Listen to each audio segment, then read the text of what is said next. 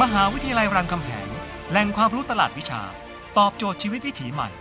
เลือกเรียนได้ออนไลน์หรือออนไซต์ ทั้งพรีดีกรี ปริญญาตรี และปริญญาใบที่ 2 รับสมัครนักศึกษาใหม่ ส่วนกลาง 19-22 สิงหาคม ส่วนภูมิภาค 8-11 กรกฎาคม และ 6-9 สิงหาคมนี้ หรือสมัครออนไลน์ได้ที่ www.ru.ac.th โทรเลย 02 310 8614 ถึง 24 ทำไม ทำไมคุณยังไม่มูฟออนสักที คุณยังไม่เลิกเหรอ เดี๋ยว เดี๋ยวอะไรของคุณเนี่ย เลิกอะไรของคุณ ก็เลิกใช้ถุงพลาสติกไง คุณรู้ไหม คนไทยใช้ถุงพลาสติกมากถึง 45,000 ล้านใบต่อปี หรือเฉลี่ยคนละ 8 ใบต่อวัน แค่คุณมูฟออนจากมันได้ คุณก็จะกลายเป็นส่วนหนึ่งที่จะช่วยโลกใบนี้ไว้ แค่คุณลด และงดรับหันกลับมาใช้ถุงผ้า ปัญหาสิ่งแวดล้อมก็จะลดน้อยลงทันที กรมส่งเสริมคุณภาพสิ่งแวดล้อม กระทรวงทรัพยากรธรรมชาติและสิ่งแวดล้อม เพิ่มพลังให้เครื่องยนต์ของคุณ ตอบสนองทุกการขับเคลื่อนอย่างสูงสุด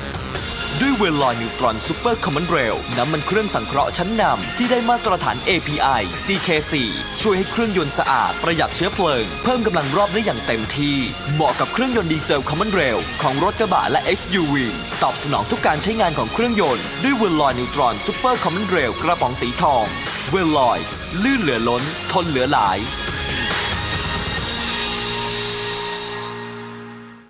พบกับเวลาใหม่บ่าย3โมง กับรายการ Smart Life Smart Idea คิดอย่างเท่เป๊ะอย่างฉลาด เริ่ม 1 กรกฎาคมนี้ที่นิติข่าว 90.5 นิวทริกอร่อย ทริกสดชื่น นิวทริกมีประโยชน์ นิวทริกน้ำผลไม้รวมจาก superfruit 8 ชนิด อุดมไปด้วยวิตามินที่มีประโยชน์ต่อร่างกาย ผสานพลังจากน้ำมังคุด ทับทิม acai berry sea buckthorn acerola มะพร้าว แอปเปิล และ goji berry ช่วยในเรื่องของบำรุงสายตา บำรุงระบบประสาทและสมอง พร้อมต่อต้านอนุมูลอิสระที่สำคัญ ไม่เจือสี และไม่ใส่วัตถุกันเสีย ทานได้ทุกวัย ปลอดภัย ได้รับการรับรองระดับสากล นิวทริกน้ำมังคุดตรามงกุฎเพชร คุณค่าดีๆ จากราชินีแห่งผลไม้ เพียงวันละช็อตเพื่อสุขภาพที่ดี สนใจหรือสอบถามเรื่องสุขภาพ และโปรโมชั่นพิเศษเดือนนี้ได้ที่ 061-4099-822 หรือ www.nutrixstore.com สถานีวิทยุกรมการพลังงานทหาร พลังงานทหาร พลังการทำไทย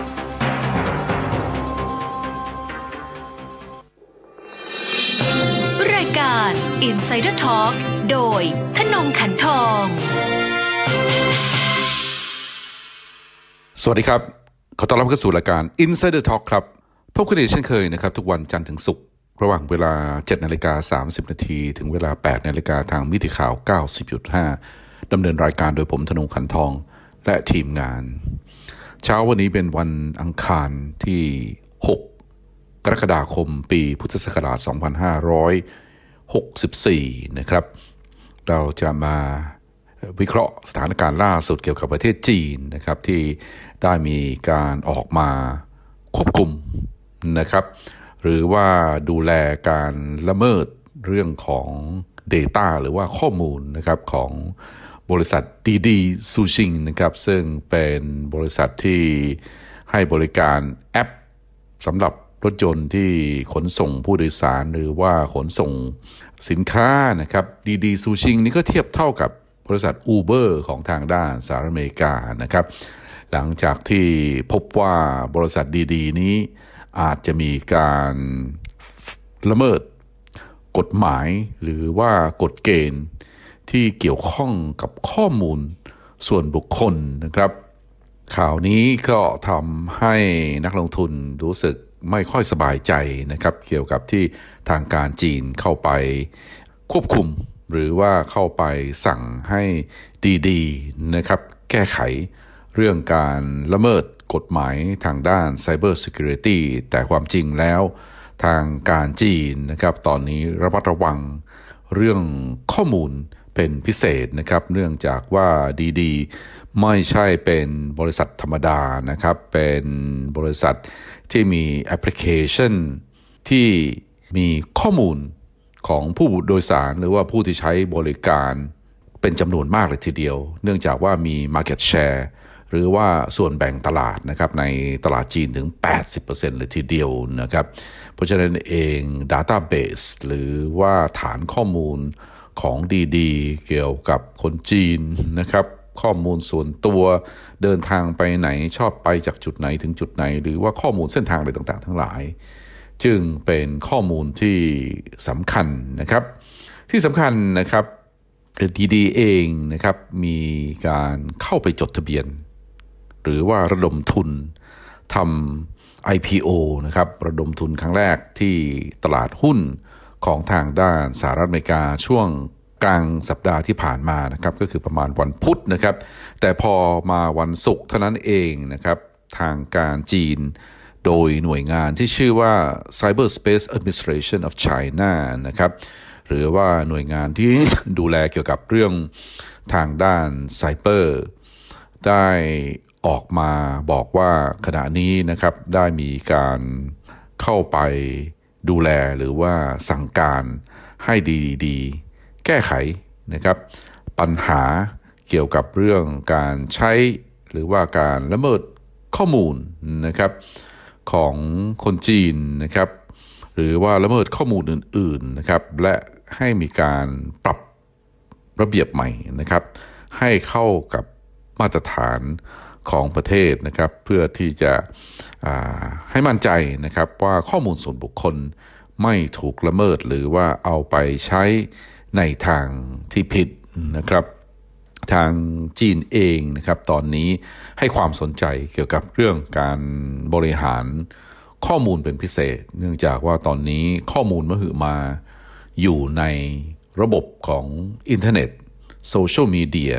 หรือว่าอยู่ในแอปพลิเคชันต่างๆ ทั้งหลายนะครับ จีนเองมีประชากร 1,400 ล้านคน เพราะฉะนั้นเองจีนเองจึงเป็นฐานใหญ่ของ Big Data นะครับคำถามคือใครกันแน่นะครับ ควรที่จะมีอำนาจเหนือ Big Data นี้ หรือว่าเป็นผู้ที่ควบคุมกฎเกณฑ์เกี่ยวกับ Big Data นี้คำตอบสำหรับรัฐบาลจีนก็คือรัฐบาลเองนะครับไม่ใช่เอกชน เอกชนอาจจะเป็นผู้พัฒนาระบบและก็เป็นผู้ใช้ระบบ แต่ท้ายที่สุดแล้วนะครับข้อมูลที่ถือว่า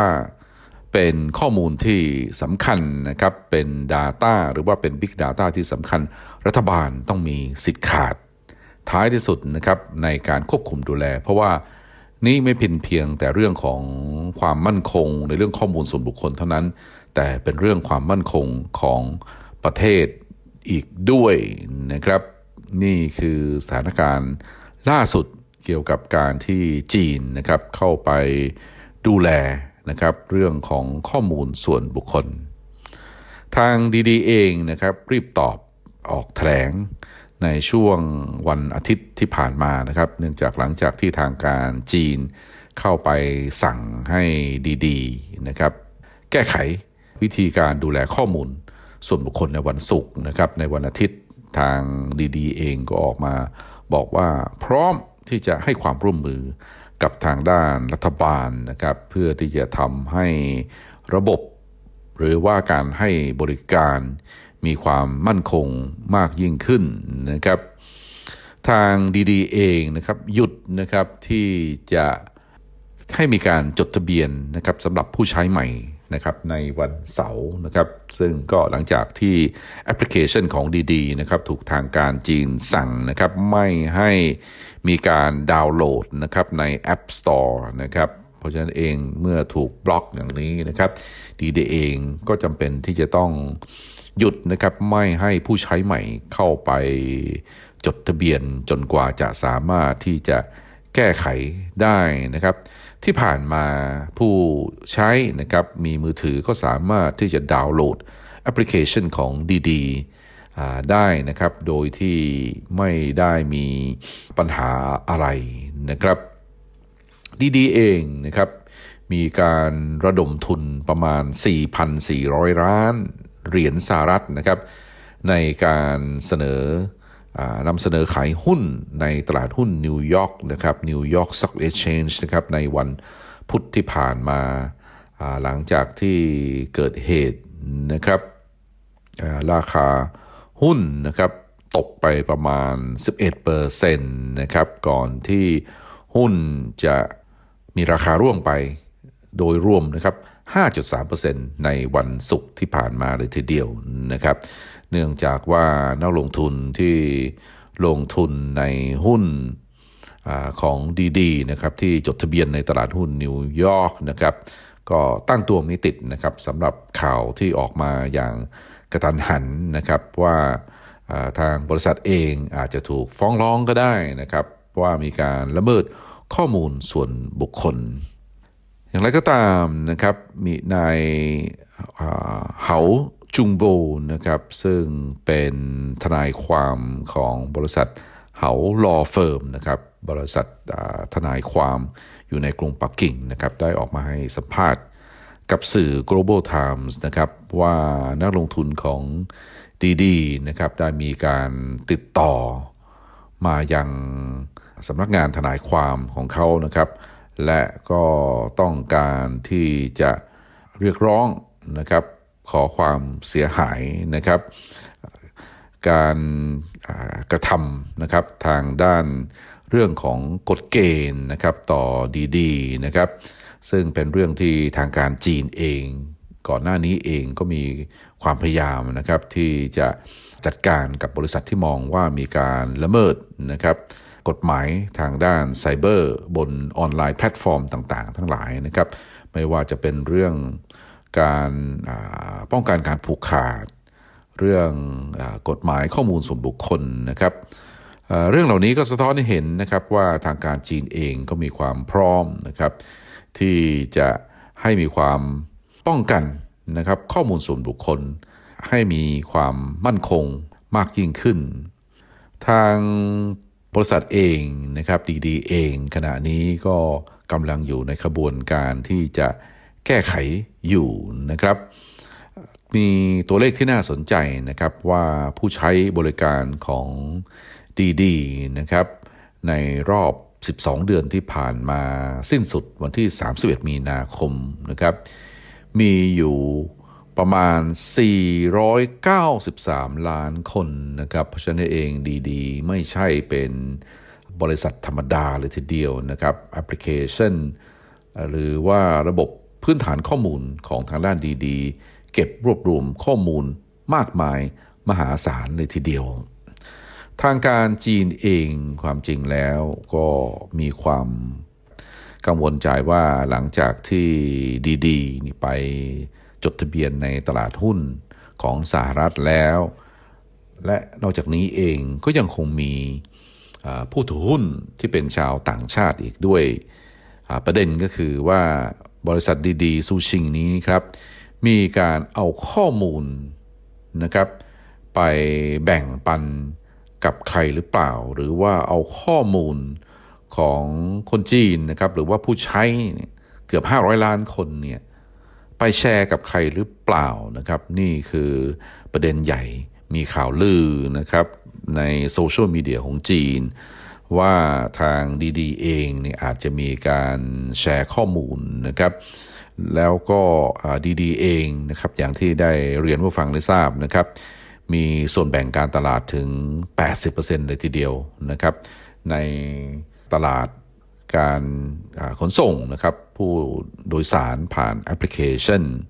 เพราะฉะนั้นเองความกังวลใจนี้ก็คงต้องมีพื้นฐานอยู่บ้างนะครับ ทั้งๆทที่จริง ๆแล้ว Didi เองเนี่ยก็ก็มีการเก็บข้อมูลของผู้ใช้มาเป็นเวลาหลายปีแล้วนะครับ ในยุคอินเทอร์เน็ตนี้เป็นยุคที่มีความสะดวกสบายนะครับแอปพลิเคชันต่างๆ ทั้งหลายออนไลน์แพลตฟอร์มต่างๆ ทั้งหลายทำให้เรามีความสะดวกสบายในการใช้บริการต่างๆ ทั้งหลาย ไม่ว่าจะเป็นทางด้านการเงินนะครับ การขนส่งการซื้อของอีคอมเมิร์ซแต่มันก็มาพร้อมนะครับกับเรื่อง ข้อมูลนะครับส่วนบุคคลของผู้ใช้บริการว่าจะถูกนำเอาไปใช้ หรือว่าอาจจะถูกละเมิดได้หรือไม่นะครับ เพราะว่าเวลาเราใช้บริการไปแล้ว เราไม่รู้หรอกนะครับว่าข้อมูลส่วนตัวของเรา ถูกเก็บเอาไว้อย่างไร และก็จะถูกเอาไปใช้ประโยชน์อย่างไร จะมีการเปิดเผยหรือไม่นะครับ เอาข้อมูลของเราไปเปิดเผยนะครับ ซึ่งเรื่องนี้นะครับในเรื่องของกฎหมายที่ป้องกันข้อมูลส่วนบุคคลนะครับ ก็ถือว่าเป็นข้อมูลที่ private ถือว่าเป็นข้อมูลส่วนตัว แต่มันก็มีเส้นแบ่งที่เบาบางมากเลยทีเดียวระหว่างข้อมูลที่ข้อมูลส่วนบุคคล ข้อมูลส่วนตัวที่บริษัทอื่น ๆ หรือว่าผู้ใดจะเอาไปละเมิดหรือเอาไปใช้ไม่ได้ แต่เราก็เห็นนะครับมีการซื้อขายนะครับ ข้อมูลกันนะครับมิฉะนั้นเองเราก็คงจะไม่ได้รับนะครับคำเชื้อเชิญนะครับจากธนาคาร จากบริษัทประกันภัยหรือว่าที่ต่างๆ หรือว่าบริษัทที่ให้บริการต่างๆ ทั้งหลายติดต่อเข้ามานะครับ เพื่อที่จะขายบริการ ถ้าหากว่าไม่มี Data นี้ ก็จะไม่มีเบอร์โทรศัพท์เรา ก็จะไม่รู้ว่าเราเนี่ยอยู่ในกลุ่มของลูกค้าว่าผู้ที่อาจจะเป็นลูกค้า ของอบริษัทนั้นนะครับที่ติดต่อเข้ามาแต่ว่าได้นะครับข้อมูลส่วนตัวของเราและก็นำเอาไปใช้ประโยชน์นะครับ ทางบริษัทดีๆ เองนะครับหลังจากที่มีการเปิดแอปพลิเคชันสำหรับให้บริการขนส่งผู้โดยสารแล้วนะครับเหมือนแท็กซี่นะครับ ปรากฏว่าก็เลยทำให้บริการนี้นะครับได้รับความนิยมจากคนจีน มากเลยทีเดียว แต่ว่าอย่างไรก็ตามข้อมูลการเดินทางของคนจีนนะครับ หรือว่าผู้ที่ใช้บริการ ถูกเก็บเอาไว้อย่างพูดง่ายว่าเข้าไปในฐานข้อมูลนะครับของดีๆ ทางหน่วยงาน Cyber Space Administration นะครับของทางด้านจีนนะครับ Cyber Space Administration of China พบว่า ดีๆ เองมีการละเมิดนะครับกฎหมายส่วนบุคคลนี้ แต่ไม่ได้บอกว่ามีการละเมิดอย่างไรนะครับ แล้วก็เอาไปใช้ประโยชน์อย่างไรนะครับ แต่ว่าทางบริษัทนี้นะครับก็บอกว่าพร้อมนะครับที่จะแก้ไข และจะแก้ไขอย่างไรนะครับ อาจจะมีการใช้นะครับเอาข้อมูลนี้ไปทำประโยชน์ทางด้านการค้าใด แต่ว่าข่าวออกมายังไม่มีความชัดเจนนะครับ มีคำถามนะครับในหมู่คนจีนนะครับว่าช่วงที่ Didi มีการยื่นเอกสารขอจดทะเบียนในตลาดหุ้น New York Stock Exchange ได้มีการเปิดเผยนะครับหรือว่าเอาข้อมูลฐาน Data ของตัวเองเนี่ย ไปให้ทาง SEC หรือว่าทางหน่วยงานก.ล.ต. ที่ดูแลกำกับนะครับตลาดหลักทรัพย์ของสหรัฐหรือเปล่านะครับ ซึ่งทาง Didi เองก็ออกมาปฏิเสธนะครับว่าไม่ได้มีการเอาข้อมูลนะครับส่วนบุคคลหรือว่าของลูกค้าเนี่ยไปให้กับทางก.ล.ต. ของสหรัฐ นอกจากนี้เซิร์ฟเวอร์นะครับที่เก็บข้อมูลนะครับของผู้โดยสารหรือว่าผู้ใช้บริการของดีๆเอง อยู่ที่ประเทศจีนนะครับเก็บไว้ที่ประเทศจีนไม่ได้เก็บที่ต่างประเทศนะครับ อีกประเด็นหนึ่งนะครับที่มีความกังวลใจ ก็คือเรื่องที่ทางผู้ถือหุ้นนะครับอันดับหนึ่งที่ใหญ่สุดนะครับ รวมทั้งอันดับสองนะครับปรากฏว่าเป็นต่างชาตินะครับเป็นบริษัทต่างชาติ เพราะฉะนั้นเองบริษัทต่างชาตินี้นะครับในฐานะผู้ถือหุ้นสามารถนะครับที่จะ ใช้อิทธิพลกับฝ่ายบริหารเพื่อที่จะเข้าไปเอาข้อมูลได้หรือไม่นะครับ ยุคนี้เป็นยุค digital information นะครับเป็นยุค digital data หรือว่าข้อมูลทางด้านดิจิทัล ผู้ใดก็ตามนะครับ มีข้อมูลอยู่ในมือ ผู้นั้นจะถือว่าเป็นผู้ที่มีอำนาจนะครับ เนื่องจากว่าข้อมูลนี้สามารถที่จะเอาไปใช้ประโยชน์ มากมายมหาศาลเลยทีเดียวทางการจีนนะครับ ต้องการที่จะโชว์แอคชั่นนะครับให้เห็นอย่างชัดเจนนะครับว่าทางการจีนเองจะไม่ยอมนะครับให้บริษัทต่างๆ ทั้งหลายที่เกี่ยวข้องนะครับกับทางด้านอินเทอร์เน็ต หรือว่าออนไลน์แพลตฟอร์มต่างๆ ทั้งหลายนะครับ ใช้ข้อมูลเพื่อประโยชน์ตัวเอง หรือว่าควบคุมข้อมูลนั้นโดยที่ รัฐบาลนะครับไม่สามารถที่จะล่วงรู้ได้ ก่อนหน้านี้ทางรัฐบาลจีนเองก็มีปัญหา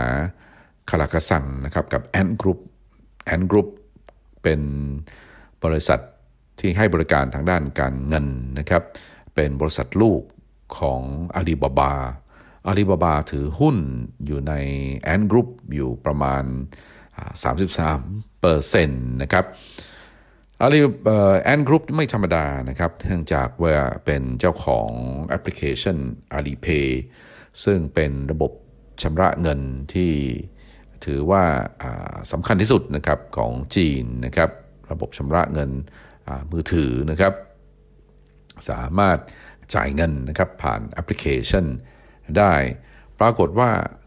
แอนกรุ๊ปนี้ก็มีข้อมูลนะครับของลูกค้ามหาศาลในทีเดียว เนื่องจากว่า มีการให้บริการนะครับทางด้านชำระเงิน มีการให้บริการทางด้านกู้นะครับผู้ใช้เองก็รู้นะครับว่าผู้ใช้นะครับแต่ละคนแต่ละคนเนี่ยเงินเข้าเงินออกแค่ไหน มีพฤติกรรมนะครับการใช้จ่ายเงินเป็นอย่างไรนะครับ มีการกู้หนี้ยืมสินมากน้อยเพียงใดนะครับฐานะเครดิต เป็นอย่างไรนะครับ ผิดนัดชำระหนี้หรือไม่มีกระแสเงินนะครับที่หมุนเวียนเท่าใดนะครับ นี่คือ Big Data ที่ Ant Group มีนะครับ อีกบริษัทหนึ่งก็คือบริษัท Tencent Holding นะครับเป็นเจ้าของ WeChat นะครับ WeChat Pay เองก็เป็นคู่แข่งกับ Alipay แต่ดูเหมือนว่า Tencent Holding หรือว่า WeChat เอง ไม่ได้มีปัญหานะครับกับทางการจีนไม่เหมือนกับอาลีบาบากับ Ant Group นะครับอาจจะเป็นเพราะว่านายแจ็คมานะครับผู้ก่อตั้งอาลีบาบานะครับมีปัญหากับรัฐบาลจีนนะครับที่อาจจะมีการกระทำอะไรบางอย่างนะครับที่ไม่ต้องการให้อาลีบาบาหรือว่า Ant Group อยู่ภายใต้อิทธิพลของทางด้านรัฐบาลนะครับ อาจจะนายแจ็คมาอาจจะมองโมเดลของการทำธุรกิจเหมือนกับค่ายโลกตะวันตกนะครับที่บริษัทบิ๊กเทคต่างๆ ทั้งหลาย รัฐบาลนะครับไม่สามารถที่จะมีอำนาจเหนือได้ ในทางตรงข้ามนะครับบิ๊กเทคของทางด้านสหรัฐอเมริกา มีกลับมามีอำนาจเหนือทางด้านรัฐบาลนะครับอันเห็นได้จากในช่วงที่ผ่านมาไม่ว่าจะเป็น Google Twitter Facebook นะครับรวมทั้ง YouTube มีการแบนนะครับบัญชีของทรัมป์ในช่วงหาเสียงการเลือกตั้ง เนื่องจากว่าโซเชียลมีเดียเหล่านี้ หรือว่าบริษัท Big Tech เหล่านี้ให้การสนับสนุนกับนายโจไบเดนนะครับแห่งพรรคเดโมแครตนะครับซึ่งลงชิงชัยตำแหน่งประธานาธิบดีแข่งกับโดนัลด์ทรัมป์นะครับโดนัลด์ทรัมป์เองถูกแบนนะครับถูกเล่นงานนะครับเพื่อที่จะไม่ให้ก้าวขึ้นมาเป็น ประธานาธิบดีสมัยที่2นะครับเพราะฉะนั้น Big Tech นะครับหรือว่าโมเดลของการทำธุรกิจในโลกตะวันตก โดยเฉพาะยิ่งในสหรัฐอเมริกา ข้อมูลอะไรต่างๆ ทั้งหลายของ Big Tech เนี่ย Big Tech ก็เก็บเอาไว้นะครับ ไม่แน่ใจเหมือนกันว่าจะแชร์กับทางด้านรัฐบาลหรือไม่แม้ว่าหน่วยงานอย่าง National Security Agency หรือว่าสภาความมั่นคงของสหรัฐแน่นอนเลยทีเดียวย่อมทำงานอย่างใกล้ชิดนะครับ Big Tech เหล่านี้นะครับไม่ว่าจะเป็น Google นะครับ Amazon เฟซบุ๊กแน่นอนเลยทีเดียว หน่วยงานความมั่นคงของสหรัฐต้องเข้าไปยุ่งเกี่ยวด้วยนะครับ แต่ว่าจะเอาข้อมูลนั้นไปใช้ประโยชน์อย่างไรสำหรับในแง่ของรัฐบาลนะครับก็ยังไม่ชัดเจนนะครับ แต่แน่นอนเลยทีเดียวก็ต้องสามารถที่จะสืบหรือว่า ดูพฤติกรรมนะครับของผู้ที่ทางรัฐบาลเห็นว่าอาจจะมีพฤติกรรมหรือว่ามีแนวความคิดที่ต่อไปนะครับอาจจะเป็นภัยนะครับต่อผลประโยชน์นะครับของกลุ่มของทางด้านรัฐบาลก็เป็นไปได้ ทางการจีนเองนะครับต้องการให้แอนกรุ๊ปมีการแชร์ข้อมูลของตัวเองนะครับหรือว่าข้อมูลของฐานลูกค้า แต่ว่าทางแอนกรุ๊ปนี่ไม่เต็มใจนะครับที่จะแชร์ทำให้มีปัญหานะครับ นอกจากนี้เองทางจีนเองมองว่าแอนกรุ๊ปมีการทำธุรกิจในลักษณะที่ปล่อยกู้ แต่ว่าไม่มีเงินทุน ไม่มีฐานเงินทุน ทั้งทั้งที่สมควรที่จะเป็นมีกฎเกณฑ์คล้ายๆกับแบงค์นะครับ เวลาธุรกิจใดก็ตาม หรือว่าธุรกิจแบงกิ้งที่ปล่อยกู้จำเป็นที่จะต้องมีฐานกองทุนที่ใหญ่เพียงพอ พื่อที่จะดูแลฐานะการเงินของตัวเอง ในกรณีที่เวลาปล่อยเครดิตไปแล้วเกิดเป็นหนี้เสียนะครับ เพราะฉะนั้นเองต้องมีฐานเงินทุนพอ เพื่อที่จะรองรับนะครับเพื่อที่จะสร้างความมั่นใจในระบบนะครับบริษัทอาลีบาบาเองทางการจีนก็มองว่ามีพฤติกรรมหลายอย่างที่ส่อเห็นว่าเป็นการ monopoly นะครับหรือว่าเป็นการผูกขาดนะครับธุรกิจเนื่องจากว่าซัพพลายเออร์ที่มา ขายของทำธุรกิจทำธุรกรรมกับทางด้านอาลีบาบาถูกห้ามนะครับไม่ให้ไปทำธุรกรรมกับเจ้าอื่นนะครับในลักษณะอย่างนี้ เพราะฉะนั้นเองในช่วงจังหวะเวลานี้ในขณะที่เศรษฐกิจจีนกำลังก้าวหน้าต่อไป และบทบาทของอบริษัทเทคโนโลยีเพิ่มมากยิ่งขึ้น บทบาทของบริการที่เกี่ยวข้องทางด้านอินเทอร์เน็ตออนไลน์แพลตฟอร์มต่างๆ ทั้งหลายเพิ่มมากยิ่งขึ้น เรื่องกฎเกณฑ์เกี่ยวกับทางด้านไซเบอร์ก็ต้องตามมานะครับ ซึ่งแน่นอนเลยทีเดียวนะครับอินโนเวชันหรือว่านวัตกรรมส่วนมากจะไปล่วงหน้าไปแล้ว กฎเกณฑ์กฎหมายอะไรต่างๆ ทั้งหลายค่อยตามมานะครับ เนื่องจากว่ากฎหมายจะออกมาล่วงหน้านะครับ นวัตกรรมก็คงเป็นเรื่องที่เป็นไปไม่ได้นะครับ เพราะฉะนั้นเองทางการจีนก็จึงอยู่ในช่วงที่ดูแลปรับกฎ หรือว่าระเบียบ ต่างๆ ทั้งหลายนะครับ ให้สอดคล้องกับความมั่นคง หรือว่าผลประโยชน์ของประเทศนะครับ นอกจากนี้เองนะครับทางรัฐบาลจีนเองได้มีการประกาศนะครับว่าตอนนี้กำลังมีการสอดส่องแพลตฟอร์มอินเทอร์เน็ต 3 แห่งอยู่อย่างใกล้ชิดนะครับเพื่อที่จะดูเรื่องทางด้านความมั่นคงทางด้านไซเบอร์นะครับ หลังจากที่ไปจัดการกับ Didi แล้วนะครับในเรื่อง Cyber Security นะครับเพราะฉะนั้นเองบริษัทอื่นๆนะครับที่เข้าข่ายอาจจะมีการละเมิดหรือไม่นะครับก็คงจะต้องถูกดูแลอย่างใกล้ชิดนะครับ เนื่องจากว่าทางการจีนอย่างที่ได้เรียนฟังได้ทราบนะครับ ถือว่าเรื่องข้อมูลส่วนบุคคล ถือว่าข้อมูลต่างๆ ทั้งหลาย หรือว่า Big Data ต่างๆ ทั้งหลายจำเป็นนะครับที่จะต้องมีการบริหารในลักษณะที่รัฐบาลสามารถที่จะเข้าไปตรวจสอบ หรือว่าสอดส่อง หรือว่าดูแลได้นะครับ เอกชนจะเอาไปใช้ประโยชน์ แต่ผู้เดียวไม่ได้ โดยเฉพาะอย่างยิ่งถ้าหากว่ามีการแชร์ข้อมูลนี้กับต่างชาติเนี่ยถือว่าเป็นภัยต่อความมั่นคงนะครับ นี่คือจุดยืนของทางการจีนครับ สำหรับวันนี้รายการ Insider Talk เวลาหมดลงพอดีนะครับ ติดตามรายการนี้ได้ทุกวันจันทร์ถึงศุกร์เวลาเดียวกันนี้ทางมิติข่าว 90.5สำหรับวันนี้ขอลาไปก่อน สวัสดีครับ